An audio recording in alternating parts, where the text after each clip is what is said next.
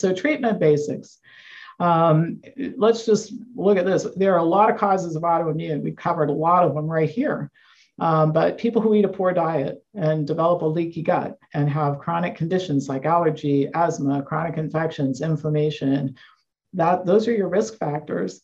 And so the, the only way that you're going to um, uh, address autoimmune, either to prevent it from happening or to recover from it or stop the, the um, uh, uh, progression of it is to address those causes. And so when we're working with people who have autoimmune disease, we, you know, we tell them, let's, let's be realistic about our goals. The first thing is we have to address the causes, all these things that we've been talking about. The second thing is we want to keep this one from getting worse. We win if we keep it from getting worse.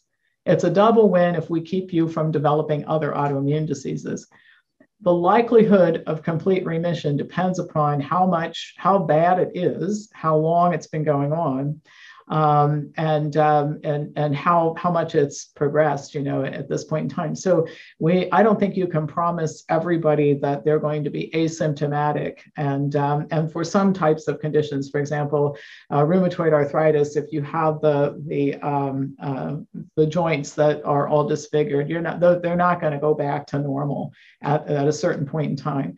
Multiple sclerosis, if you're um, in a wheelchair, you're probably not going to run marathons again. But again, what we have to look at is what we can prevent and what we can do. We can keep it from getting worse and we can keep you from getting more uh, autoimmune diseases. And I've told many, many people over the years, you know, having um, rheumatoid arthritis is not fun. I'll tell you what is less fun than that having rheumatoid arthritis and juvenile diabetes or type 1 diabetes, having rheumatoid arthritis and Hashimoto's thyroiditis, right? So you want to keep it at one.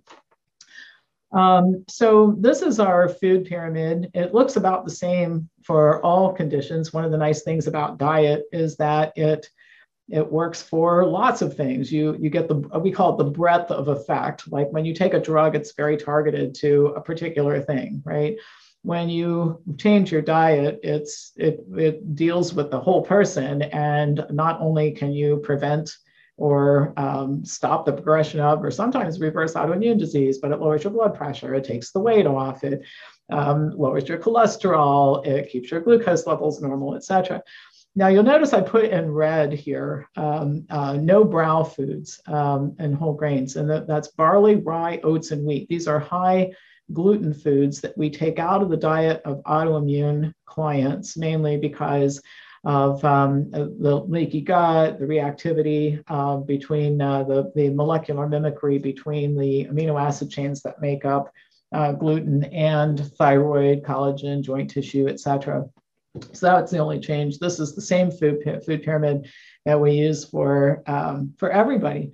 Water, starch is, is the base, lots of fruits, fruit and vegetables, minimally processed food. And the pyramid formation, by the way, is just great for a visual because you can clearly see if you're eating more of the stuff at the top than you are at the bottom, then you need to flip things around a little bit. You should be living on mostly whole food.